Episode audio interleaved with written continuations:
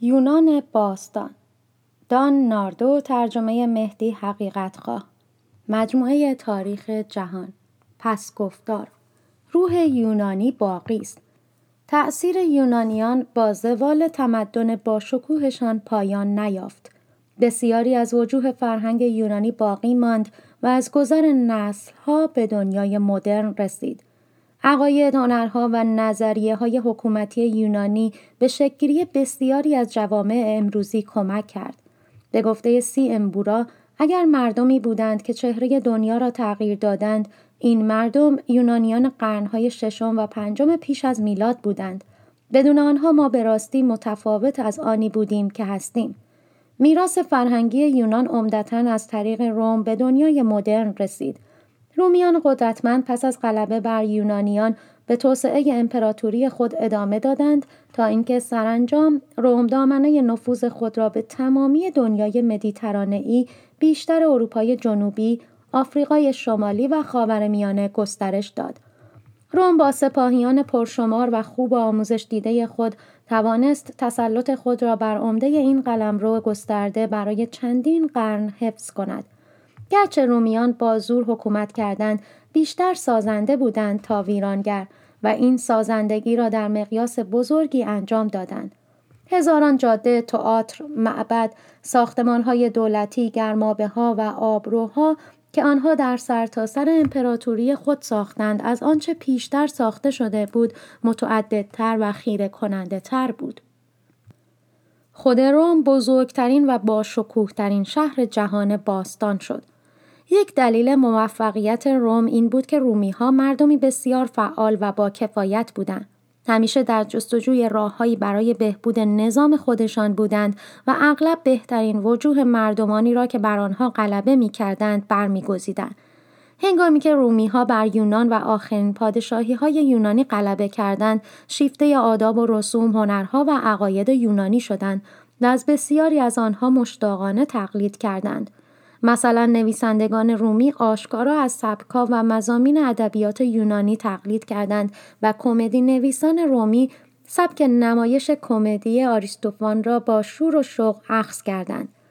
بسیاری از های بزرگ عمومی رومی با الگوبرداری از معابد یونانی نظیر پانتنون ساخته شد. افزون بر آن قانون و حکومتداری رومی بسیاری از اصول را از یونانیان به وام گرفت. گرچه روم هیچگاه صاحب یک دموکراسی راستین نشد عقاید دموکراتیک یونانی به شکلی جمهوری نیمه دموکراتیکی که برای تقریبا پنج صده بر روم حاکم بود کمک کرد. بعدها روم وجوه فرهنگ یونانی را به تمدنهای بعدی انتقال داد. روم در قرن پنجم میلادی سقوط کرد و تأثیر و نفوذ فرهنگ رومی بر مردمان اروپایی به تدریج کاهش یافت. سپس قرنها بعد در دوره رونسانس در صده های پانزدهم و شانزدهم اروپاییان هنرها و عقاید رومی و به همراه آن هنرها و عقاید یونانی را از نو کشف کردند. نقاشان، مجسم سازان، معماران، شاعران و اندیشمندان اروپایی عمیقا تحت تأثیر سبکای کلاسیک یونانی و رومی قرار گرفتند. در سه صده پس از رنسانس اروپاییان بسیاری از بخشهای جهان را مستعمره خود ساختند.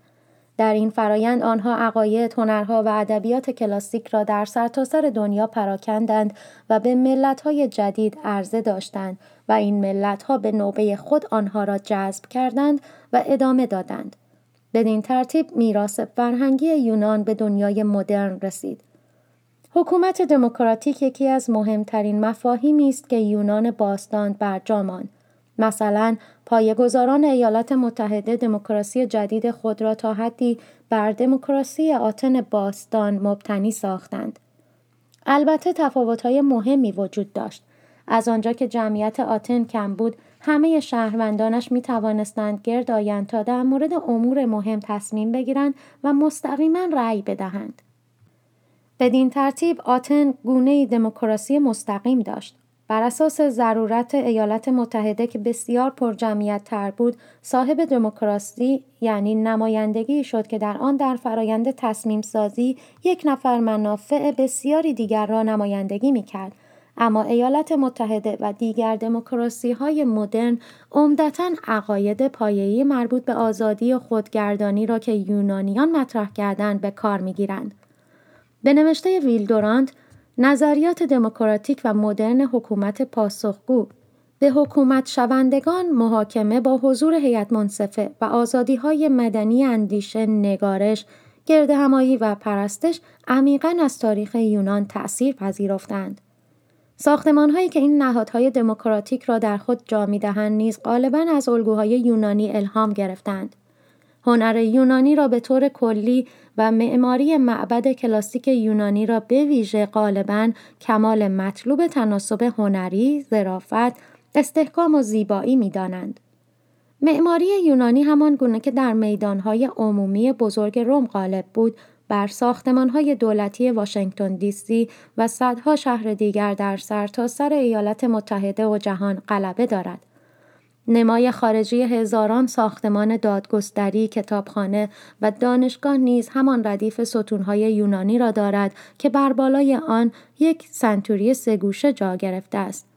و نمای داخلی تئاترها، تالارهای اپرا و هتل‌ها غالبا با نقاشی‌ها و مجسمه هایی تزئین می شود که خدایان و پهلوانان یونانی را به تصویر می کشند.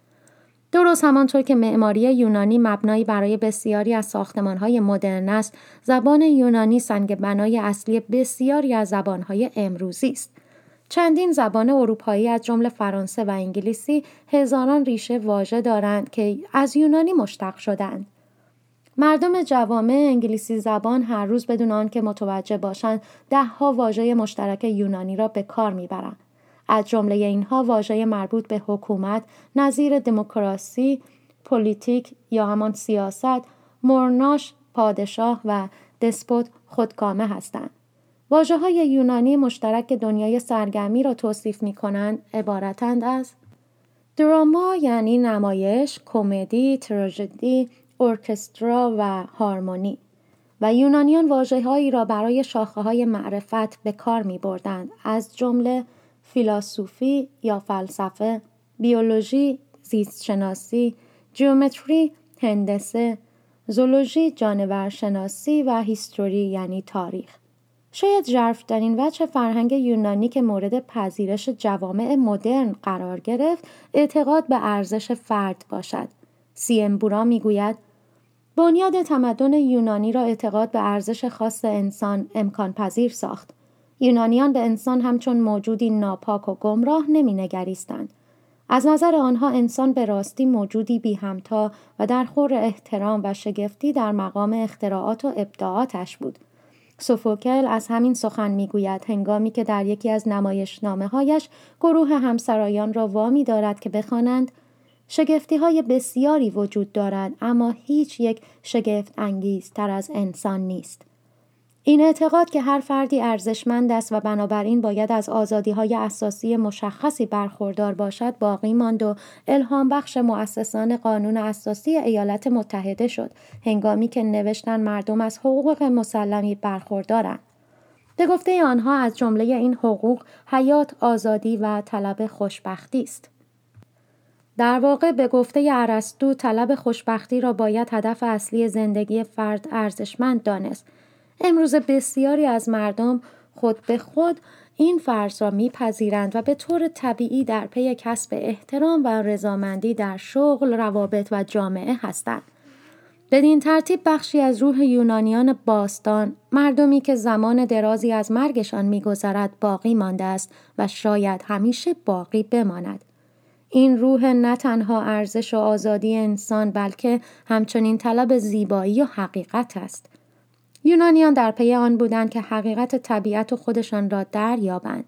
به عقیده آنها تقدیر انسان کشف این حقایق است چرا که انسانها دارای ابزار فکری برای انجام این کار هستند.